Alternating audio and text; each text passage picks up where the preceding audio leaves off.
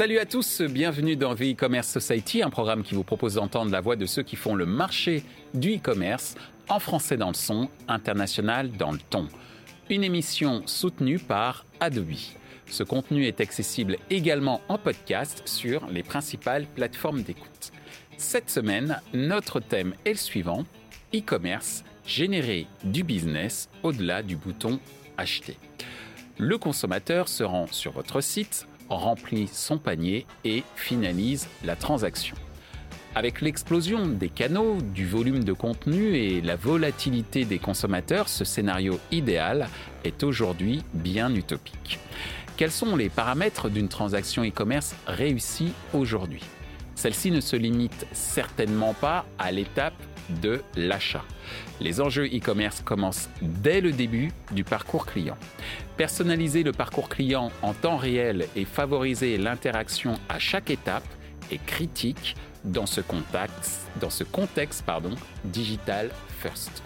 Proposer le bon contenu de qualité au bon moment et à la bonne personne, voilà le véritable enjeu des entreprises aujourd'hui si elles veulent fidéliser leurs clients et augmenter le panier moyen. Afin d'échanger sur le sujet et de mieux comprendre les enjeux qui se cachent derrière le bouton Acheter, nous demanderons à nos invités quels sont les enjeux business autour des solutions avant-vente en e-commerce. Quelles sont les conditions nécessaires pour réussir sa stratégie de conquête d'une audience potentiellement prête à acheter? Et surtout à l'avenir, quelles sont les opportunités à saisir pour développer du business au-delà du bouton acheter? Pour en discuter, Sandrine Decorde, consultante, Stéphanie Maziol de Adobe, Hélène Delannoy de Adobe. Bonjour à tous, bienvenue sur euh, The E-Commerce Society. Aujourd'hui, on va euh, évoquer euh, les opportunités de business au-delà du bouton acheter en e-commerce. Et pour cela, j'ai trois interlocutrices aujourd'hui. Bonjour Hélène. Bonjour. Bonjour Sandrine, ravi de te retrouver. Bonjour Michel. Bonjour euh, Stéphanie, euh, je, sais que je vais le faire peut-être entre Sandrine, et Stéphanie, mais bon voilà. Bonjour Stéphanie. En tous les cas, Hélène et Stéphanie, je suis ravi de vous rencontrer. C'est la première fois euh, que l'on se voit et je remercie également Adobe pour sa confiance renouvelée et son soutien. Première question pour toi, Hélène. Quand on parle de concept de génération de business au-delà du bouton acheter, qu'est-ce que ça évoque pour toi? C'est une belle question parce qu'en effet, le bouton acheter, c'est un peu une finalité. Donc, euh, il me semble qu'avant de pouvoir cliquer sur le bouton acheter, le concept hyper important, c'est la possibilité de se démarquer. Et comment on se démarque On va, enfin, on est obligé de se démarquer parce que aujourd'hui, il y a une telle croissance euh, de euh, toute cette partie, ce secteur e-commerce qui évolue de manière extrêmement importante. Donc, beaucoup d'acteurs, beaucoup de contenu, et donc euh, justement, il faut pouvoir démarquer son contenu par rapport à la, à la concurrence. Donc, pour moi, deux grands thèmes pour se démarquer. Le premier thème, c'est d'avoir la possibilité de proposer du contenu où on puisse être en immersion. Donc on est en immersion dans le contenu, même si c'est devant son écran, on doit pouvoir proposer à son client la capacité à faire des zooms extrêmement puissants, à pouvoir euh, se projeter euh, dans, une image, à pouvoir faire de la, de la vision 360, de la vue 3D. Donc on est en mouvement, donc on, porte le produit, mais devant son écran. Donc c'est vraiment pour moi, ça c'est extrêmement important, un des points clés. Puis un deuxième concept qui est assez important aussi, c'est la capacité à pouvoir personnaliser son contenu. Comment je me démarque Je vais proposer cette personnalisation. Et euh, je pense par exemple à des marques euh, plutôt dans, oui, dans, bah, dans le e-commerce, comme euh, un de nos clients, donc Converse ou Lacoste, les polos Lacoste. Aujourd'hui, la capacité de personnaliser son polo, c'est choisir sa couleur, donc le tissu, le col, l'intérieur, l'extérieur, de pouvoir rajouter un, logo ou une petite marque sur ce t-shirt que je vais personnaliser avec mon, prénom, euh, donc euh, à tel endroit ou tel endroit. Donc ça, c'est vraiment de la personnalisation. Donc je suis dans, en immersion, je vois mon polo, je peux le personnaliser. Donc ça veut dire que la marque a compris, elle s'est démarquée et elle a pu sortir du lot et je clique. Ça me fait penser à un jeu vidéo que tu viens d'évoquer et que justement ça peut générer euh, de la, j'allais dire de la fidélisation, peut-être même revenir plusieurs fois sur le site de, de Lacoste peut-être pas acheter euh, les trois premières fois, mais acheter la quatrième. Et ça, on rentre dans justement ce fameux concept et ce fameux enjeu au-delà du seul bouton acheter, qui est de créer des contenus qui soient ludiques. J'ai bien noté la notion d'immersion, de personnalisation et euh, qui permettent justement d'accrocher l'attention euh, de l'utilisateur. Exactement. Merci beaucoup, Hélène. Sandrine, de ton point de vue, le concept de génération de business au-delà du bouton acheter, ça évoque quoi pour toi? En fait, le bouton acheter, et je rebondis complètement sur ce que dit euh, Hélène, c'est une forme de finalité aujourd'hui, mais euh, tout en amont et bien avant euh, l'arrivée sur cette fameuse page produit en cliquant sur le bouton acheter, il y a toute une stratégie à mettre en place qui permet de développer un environnement immersif autour de la marque, de faire parler la marque. Donc là, on parle de la mise en place par le branded content, de toute une stratégie de storytelling qui raconte en fait quelles sont les valeurs de la marque, quels sont le sens de la marque, afin d'arriver toujours sur la page produit ou éventuellement de router euh, en, omni en omnicommerce, en omnicanal, en fait, dans un point de vente. Donc on est bien dans des environnements qui sont devenus tellement complexes au niveau de la publicité, du marketing et de la communication que on a besoin euh, d'avoir un storytelling signifiant, individualisé sur les typologies de clients et notamment sur les personas. Et on est dans des environnements assez complexes. Et pour moi, justement, tout ce qui est amont ou aval du bouton, euh, du fameux bouton acheter, en fait, c'est de la stratégie de marque, c'est de la stratégie marketing et ça doit être pensé, réfléchi et agi. Merci euh, Sandrine. Donc, euh, euh, valeur de marque, storytelling. On reste dans le marketing, la publicité. Et j'allais dire, ce storytelling, c'est aussi un petit peu aider l'utilisateur à se la construire lui-même à travers cette immersion et à travers justement cette personnalisation. je vais parler de mon cas perso. Hein. Moi, j'adore aller sur le site de Nike pour me dire que je vais personnaliser une chaussure que je n'ai pas encore acheté. Mais je le fais, mais je reviens régulièrement sur le site de Nike. Pareil pour euh, Lacoste ou d'autres euh, ou d'autres marques. Et je pense à ma fille, c'est son anniversaire aujourd'hui, donc je la salue, euh, qui étant jeune était accro à un jeu sur Nintendo où elle habillait des personnages et elle inventait une histoire avec ces mêmes personnages. On est un peu dans cette immersion-là. Et je terminerai juste par ce que ça m'évoque, tout ce qui a été dit jusqu'à présent. On parle beaucoup de métaverse et que justement, métaverse est une sorte de de, sublimation de ce que l'on vient d'évoquer sur cette volonté de créer une nouvelle valeur de marque à travers cette immersion, qui est en 100% euh, le concept de métaverse, et puis cette personnalisation de notre histoire ou de la manière dont on va porter le produit. J'espère, euh, ma chère Stéphanie, que je n'ai pas, entre guillemets, anticipé sur ce que tu allais nous dire. non, non, pas du tout. Donc justement, Stéphanie, quand on parle de génération de business euh, au-delà du bouton acheter, qu'est-ce que ça évoque pour toi? Alors, euh, ce que ce qu'évoque finalement au-delà du, bouton euh, achat, ça m'évoque l'anticipation finalement. Hein. l'anticipation, donc avant l'achat ou même peut-être après l'achat. Enfin, tout ce qui peut se passer en fait au niveau de l'animation du parcours avant et après achat. Euh, et il est vrai que, euh, voilà, en fait, de nos jours, euh, c'est le client qui, décide quand, où et comment interagir. Et, et, les interactions se déroulent de façon quasi instantanée.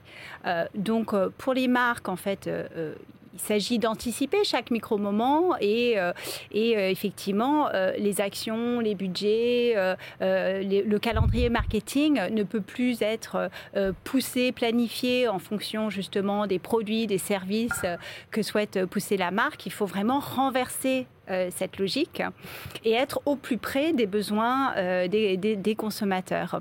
Euh, donc, donc voilà, enfin, par rapport à ça, vraiment, il y a une animation qui doit se faire à tous les, tous les points de contact. Et on peut prendre l'exemple d'une enseigne, voilà, je ne vais pas forcément donner le nom parce que je n'y suis pas autorisée, mais d'une enseigne de grande distribution. Alors, elle a 600 supermarchés à travers le territoire, mais également un service de course en ligne. Et en fait, euh, euh, cette, enseigne, elle se rend bien compte qu'il faut créer des moments d'interaction parce que quand on va dans les supermarchés, on est en contact avec des individus, mais sur le web, le web c'est quand même plus froid ou ça peut être perçu comme plus froid et euh, on est finalement seul, isolé devant son écran. donc il faut créer, solliciter ces moments d'interaction et elle le fait notamment parce que avec son service de course en ligne, il y a une livraison qui doit se faire dans les trois heures, ce qui est déjà assez ambitieux. Euh, et on peut suivre d'ailleurs le cheminement de, ces, achats. Si pour autant par malheur, il peut y avoir un délai dans, dans, la livraison en fait des, des achats. D'abord, moi, en tant que consommateur, je vais recevoir un push pour me dire qu'effectivement, il y a un petit délai. Mais au-delà de ça, en fait, les interactions vont se poursuivre par chat. On va proposer, la marque va proposer euh, aux euh, de, recevoir sa livraison donc, bah, avec un petit peu de délai ou de choisir un nouveau créneau à une date ou à une heure euh, différente. Euh, donc on voit bien que ça passe, on ne s'arrête pas à animer juste l'acte d'achat, on anticipe les besoins du client et finalement on, est capable de transformer un risque d'insatisfaction en expérience, euh, voire en service inégalé. Merci Stéphanie. Moi j'ai compris donc cette notion d'anticipation du parcours client dans les bons comme dans les moins bons Exactement. moments. Euh, c'est le fait euh, de travailler sur l'immersion, de la personnalisation et puis également euh, travailler sur une valeur de marque un petit peu différente et un petit peu différente en créant ces fameux moments d'interaction. Si j'ai bien compris tout ce que vous m'avez évoqué autour de ce concept. Alors maintenant qu'on a compris à peu près tous les enjeux autour justement de cette génération de business au-delà du bouton acheter, c'est quoi les enjeux business euh, autour de ces solutions avant-vente d'une certaine manière De ton point de vue, euh, Hélène? Alors je pense que l'enjeu majeur, et Sandrine en a parlé, mais euh, il est vraiment majeur et pas encore réglé totalement aujourd'hui, c'est l'aspect omnicanal. donc moi, je reviens toujours avec ma casquette contenu. Donc pour moi, c'est extrêmement important de, bah voilà, le contenu aujourd'hui, il ne peut pas être disponible que sur un canal. Euh, donc, euh, et surtout quand on, se rend compte que 40% des contenus aujourd'hui sont euh, sont consultés depuis les mobiles. Hein. Donc c'est la FEVAD hein, qui donne ces informations. Donc aujourd'hui, être prêt d'avoir des produits, enfin des, des images, hein, c'est tout simplement tout part d'une image, mais que cette image ou la vidéo ou voilà tout type de contenu, tous les formats de contenu doivent être déclinable sur tous les terminaux. Donc euh, sur ces grands écrans, euh, voilà, il y a du contenu qui sort, il faut qu'ils soit en haute définition sur des toutes petites euh, machines comme nos smartphones, sur des, encore toutes petites bannières sur du Facebook ou du Twitter. Donc voilà, tout ça, toutes ces images doivent être donc disponibles sur l'aspect, sur cet aspect omnicanal. Donc derrière, c'est d'avoir aussi être en mesure d'avoir une, une bibliothèque hein, derrière riche, une bibliothèque de médias, ce qu'on appelle sur le marché le, DAM, hein, le, mm. le Digital Asset Management l'acronyme pour expliquer que c'est ça qu'on doit mettre en place pour préparer euh, ce contenu à avoir une, voilà, une diffusion dynamique sur tous ces, sur tous ces canaux. Donc ça, pour moi, c'est un, très grand euh, enjeu. Et le deuxième enjeu, bah, finalement, c'est l'aspect international. Donc, euh, et c'est pas parce que ça rime avec Omnicanal, mais quand même. Donc, du coup, l'aspect internationalisation, c'est clé. tous les acteurs du e-commerce vont commencer par un marché en règle générale, mais derrière, il faut avoir, euh, être en capacité de choisir des solutions qui puissent grossir avec, euh, avec son entreprise. Donc euh, grossir d'abord sur un autre pays, sur une plaque européenne, sur les États-Unis, la Chine, aujourd'hui un marché extrêmement important. Donc voilà, les deux enjeux pour moi c'est ça, c'est être prêt à, pouvoir s'étendre en fait. Donc, Merci Hélène. Alors Sandrine, on vient de voir que l'omnicanalité je finis pas en hal. et l'internationalisation, je ne finis pas en hal non plus, sont hyper importants effectivement pour le développement d'une société euh, e-commerce et développer tous ces différents euh, assets, si j'ai bien compris, hein, pour euh, justement préparer et anticiper, comme on le disait tout à l'heure, le, parcours client. De ton point de vue et de ton observation, c'est quoi les enjeux business autour de ces solutions avant-vente en e-commerce? Euh, essentiellement, les enjeux business euh, euh, autour de ces solutions, c'est surtout permettre une forme de productivité et d'efficacité de la diffusion du contenu et la production du contenu. C'est-à-dire, aujourd'hui, on est dans des environnements digitaux où la multiplicité des, des formats de contenu peut devenir extrêmement coûteuse. la réflexion qu'il faut avoir pour décliner notamment des positionnements de marque sur des formats vidéo court de quelques secondes, plus long, euh, plus positionnant, allant jusqu'à quelques minutes, vertical, horizontal, en fonction des réseaux sociaux de diffusion, le texte qui est toujours aussi important, les bannières qui ont des formats extrêmement développés, font que les solutions technologiques qui nous permettent de défier, en tant qu'annonceurs, qui nous permettent de diffuser ce contenu, euh, sont très importantes et sont la clé justement pour drainer un trafic extrêmement qualifié et notamment des prospects et des clients qui sont déjà immergés dans l'environnement de la marque pour arriver de manière le plus souple possible sur euh, ce fameux, cette fameuse intention d'achat. Et aujourd'hui, on est dans des environnements où justement les discours de la marque sont multiples. On parle de multicanal en, en termes de format, en termes de euh, de diffusion, donc sur le smartphone, sur les écrans. Et on parle aussi de contenu propriétaire, mais de contenu branded content, contenu déporté, notamment avec toutes les relations influenceurs, au-delà de la publicité qui est plus fortement traçable, mais toutes les relations influenceurs. On ne sait pas aujourd'hui exactement mesurer quelle est l'attribution de cette part d'influence, puisqu'il y a énormément d'acteurs, notamment les plateformes social médias qui coupent un petit peu l'information. Mais on sait que ça a un impact sur les ventes parce qu'on le voit directement sur les pics de vente. Et là, on est sur une autre format de, de contenu, en fait, qui n'est pas un contenu propriétaire. Effectivement, c'est-à-dire que ce n'est pas forcément naturel euh, pour un acteur e-commerce de se dire que c'est à l'extérieur, hein, peut-être via des contenus extérieurs, qui peut, entre guillemets, alimenter euh, toutes ces opportunités business autour du bouton acheter, effectivement. De ton côté, euh, de ton côté Stéphanie, donc les enjeux business sur tous ces outils avant-vente qu'on vient d'évoquer, de ton point de vue, Alors, quels sont les enjeux business? Oui, moi je parlais donc d'anticiper et effectivement d'animer un petit peu tout ce parcours. Euh, pour ce faire, en fait, euh, bah, la connaissance client, elle va être absolument essentielle. Donc, de pouvoir centraliser les données pour ensuite connaître son client et euh, transformer cette connaissance, en, ces insights, en expérience sur mesure et, et, et individuelle. Donc pour ce faire, en fait, on va utiliser des fonctions avancées de gestion de données, de gestion d'audience, avec par exemple une Consumer Customer Data Platform, une CDP, euh, ou des fonctions en fait d'orchestration de parcours. Euh, et donc, euh, la fonction, entre guillemets, première, ça va être effectivement de réconcilier les identités, parce qu'aujourd'hui, en fait, on va passer d'un CRM, peut-être d'un email ou peut-être d'un numéro de carte de feed. Hein, voilà. Et on va vouloir rapprocher finalement ces données euh, à des données qui sont recueillies dans les différents systèmes éparpillés à travers toute l'entreprise, typiquement collectées par différentes équipes en silo. Euh, et puis parfois aussi, ces données sont recueillies de façon anonyme. Donc à partir du moment où on peut gérer les profils anonymes et les profils connus, on peut réconcilier les identités qui existent dans les différents systèmes. Donc c'est la première fonction euh, de ce qu'on appellerait un profil client intégré.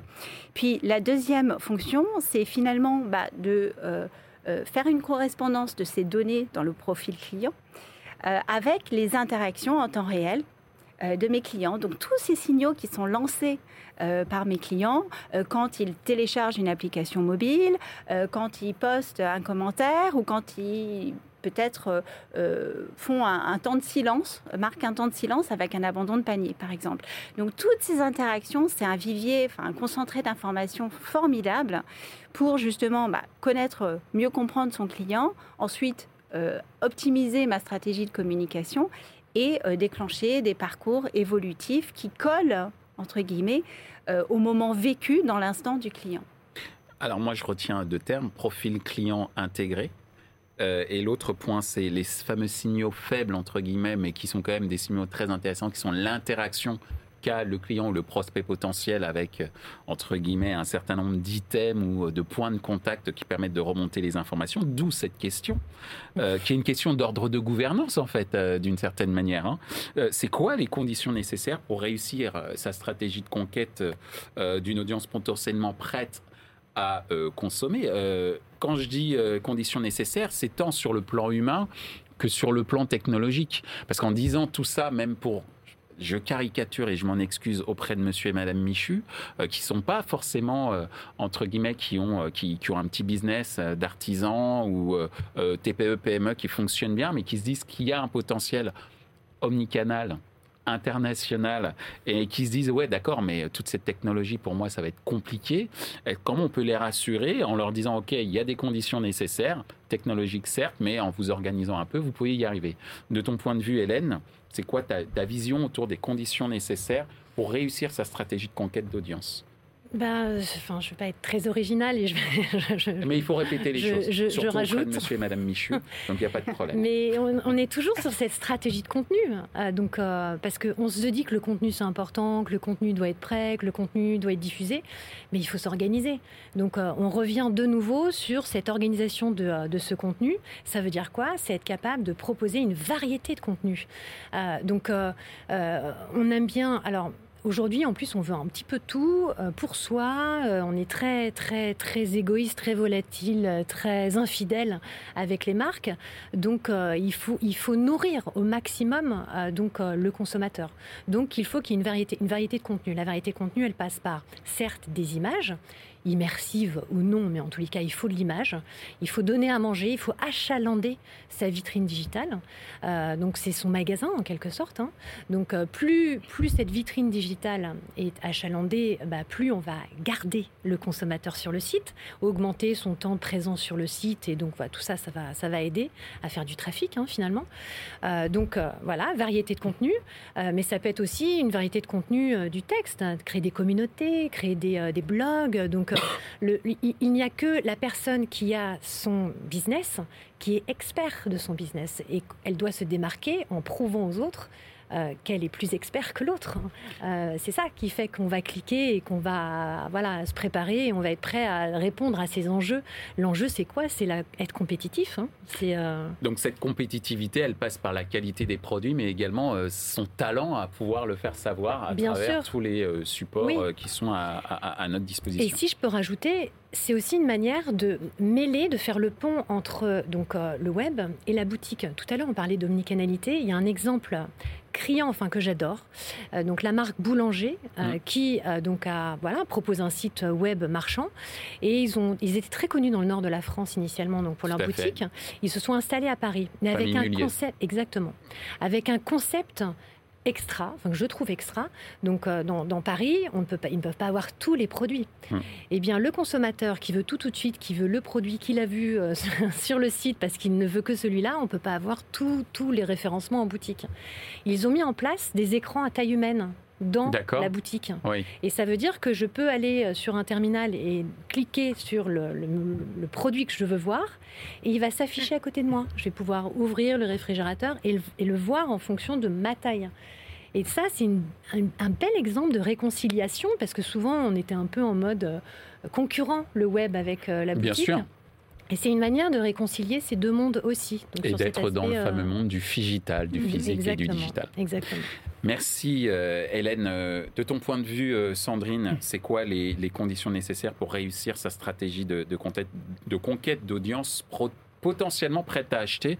Donc on a vu à l'instant qu'il fallait créer du contenu, prouver euh, son savoir-faire à travers de l'image. Donc il faut être entre guillemets un peu une sorte de directeur ou directrice de la publication du product content un peu. Qu'est-ce que tu as pu observer de ton côté? Alors de, mon côté, moi j'ai pu observer que fait les stratégies gagnantes, c'était vraiment les stratégies qui permettaient d'éditorialiser vraiment euh, leur marque, que ce soit une éditorialisation euh, dans le monde digital qui passe par différents contenus très souvent de la vidéo, euh, des interactions et de la production de contenu envoyé sur les réseaux sociaux, mais aussi les fameuses newsletters emailing qui, en général, sur le e-commerce, euh, euh, peut générer jusqu'à 30% des, des, des, achats directs. On a fait. une émission sur mm. le retour de la newsletter et que c'était un des canaux les plus efficaces, de part aussi, merci la réglementation, un, un, mm. mode de diffusion qui est un peu moins anarchique que dans les années 2000 et cette proactivité de l'utilisateur qui fait qu'il y a un engagement très fort sur les newsletters. Voilà, et les ouvreurs de newsletters de marque sont des, des, clients euh, très engagés euh, qui accordent euh, une, un temps particulier à une marque qui est très précieux. Donc le, travail de qualité de contenu des newsletters est extrêmement pertinent et donne lieu à des achats prouvés, que ce soit en magasin ou ou euh, sur le site, euh, site marchand. Donc on est vraiment multicanal. Et après aussi, on a euh, toute la partie contenu qui est plus de la communication de branding, mais notamment sur l'exemple d'ouverture du magasin Boulanger, il y a une scénarisation, événementialisation de l'acte d'achat en magasin qui peut très bien rebondir sur le web parce qu'en fait, on parle de l'expérience d'achat physique qui est complètement organisé et événementialisé. Et là, on est dans un environnement événementiel du monde physique, mais qui a des rebonds aussi sur le digital, mm. et pourquoi pas qui peut amener à conclure l'acte d'achat sur le site e-commerce, alors qu'il a démarré probablement en boutique. Oui, les fameux repos, research euh, online et purchase offline. Et l'inverse est vrai. Et l'inverse est vrai aussi. Merci Sandrine pour euh, euh, ces, précisions. De ton point de vue, Stéphanie, quand on parle de conditions nécessaires pour réussir sa stratégie de, de conquête, c'est quoi les conditions à réunir justement? Alors moi, je pense, parce qu'on a parlé de plein de choses déjà, mais je pense à la personnalisation. On en a, on en a un petit peu parlé déjà, mais euh, on sait que le marché finalement tend vers l'hyper-personnalisation. Hein. il y a mm. une tendance forte euh, vers l'hyper-personnalisation. Euh, et voilà, en même temps, elle est quand même pas facile en fait à, exécuter. et pour cela, bah, nous, effectivement, on permet voilà, d'utiliser des moteurs de recommandation d'offres. Donc c'est un moteur décisionnel central qui va permettre justement bah, de, on disait, j'ai pas envie de analyser, on va dire, pas taper dedans, mais analyser dans le, voilà, analyser en fait les données du profil client pour ensuite euh, savoir sélectionner quelle offre, euh, voilà, une offre qui sera adaptée à chacun. parce qu'il faut pas oublier que même si on tend vers l'hyper-personnalisation, eh bien 55% quand même des consommateurs disent qu'ils sont frustrés hein, des recommandations qu'ils reçoivent, qui sont poussées en fait sans lien avec leurs intérêts. Donc on en est encore là malgré tout. Euh, donc voilà, euh, et, on a l'exemple de, l'Occitane, euh, pour qui un moteur comme ça, décisionnel, central, est, est un axe stratégique en fait dans, leur, dans, leur, dans leur marketing. Et en fait, euh, ils, encouragent les clients à remplir des profils beauté, d'abord en ligne, qui vont permettre en fait d'avoir des informations très riches, très précieuses pour la suite. Euh, et effectivement, ces informations-là, couplées aux historiques d'interaction, aux historiques d'achat, euh, aux scores dérivés notamment de ces profils, vont permettre ensuite bah, de proposer la bonne offre à chacun au moment où et sur le canal où il interagit. C'est ça, hein, euh, vraiment, euh, le côté inbound marketing qui est intéressant. Après, au-delà de ça, euh, on va aussi fonctionner de plus en plus avec des modèles prédictifs. Hmm. Euh, alors peut-être pas au niveau des TPE, mais euh, euh, c'est vrai que voilà, on utilise beaucoup de machine learning, beaucoup d'intelligence artificielle qui vont permettre, par exemple, hein, il y a plein de use cases possibles, de cas d'usage possibles, mais par exemple de d'anticiper la propensité en fait d'un client, la propension d'un client à recevoir des messages et ensuite adapter par exemple la pression commerciale pour pas trop trop le matraquer et puis ou par exemple de trouver le bon moment ou envoyer un message pour, euh, pour que ce client ne se, ne se détourne pas de ma marque. Euh, voilà, et puis après, on, va, on peut aussi euh, avoir des canaux qui se rajoutent, au, on va dire, au dispositif traditionnel. On parlait chat tout à l'heure, ça peut être un chat intelligent qui a la possibilité, en fait, de tracer un petit peu la navigation et les points d'interaction pour ensuite savoir quels sont les clients chauds et puis ensuite euh, pouvoir interagir de façon personnalisée. Merci euh, pour ces précisions, Stéphanie. Euh, justement, tu parles d'interaction, de pouvoir utiliser des chatbots, mais pas que, hein, également des systèmes de plus en plus intelligents. Ça fait penser un petit peu à l'avenir. Et on en arrive à notre dernière question, et je vous demanderai d'y répondre assez, assez rapidement à l'avenir, euh, selon toi, Hélène, quelles sont les opportunités à saisir pour développer euh, du business et encore plus de business au-delà du bouton acheter? Prenez conscience de votre coffre-fort. Hein. Le coffre-fort, c'est votre contenu. Donc, euh, il faut absolument construire ce coffre-fort.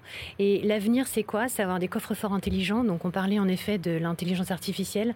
Ça existe aussi pour le contenu. Il y a des choses euh, incroyables qui sont faites aujourd'hui pour justement aider à automatiser un petit peu ces, euh, ces créations de contenu de manière automatique, avec toute cette intelligence robotique, même si on peut à un moment donné avoir donc prendre la main, nous humains, mais se faire aider euh, de, de, l'intelligence artificielle pour gagner du temps. Il y a un retour sur investissement qui est extraordinaire avec l'intelligence artificielle. Donc ça, c'est clé. Et puis miser sur des contenus, euh, ces nouveaux contenus riches.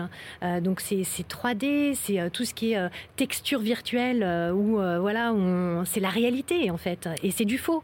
Donc faut vraiment miser sur tous ces nouveaux contenus et s'assurer derrière d'avoir des plateformes, eh bien qui les supportent entre guillemets, donc qui vont pouvoir les gérer, qui va vous permettre de les stocker, de les rechercher facilement et de les partager avec vos collègues hein, dans les dans les autres services, parce que l'objectif c'est aussi créer du contenu, le partager pour dépenser moins et, cliquer et que ça rapporte, que ce ne soit pas tout dans la marge. C'est quand même le but euh, final, mais en tout cas, ce qui est très intéressant et important, c'est de travailler sur ce système de coopération, coopération technologique, mais également coopération avec, on parlait de l'extérieur tout à l'heure, ce qui n'est pas forcément des choses auxquelles on pense, on parlait des influenceurs, euh, entre autres, et c'est vrai que euh, en gros, euh, sky is the limit grâce aux technologies. Il faut juste se faire plaisir et oser, en fait.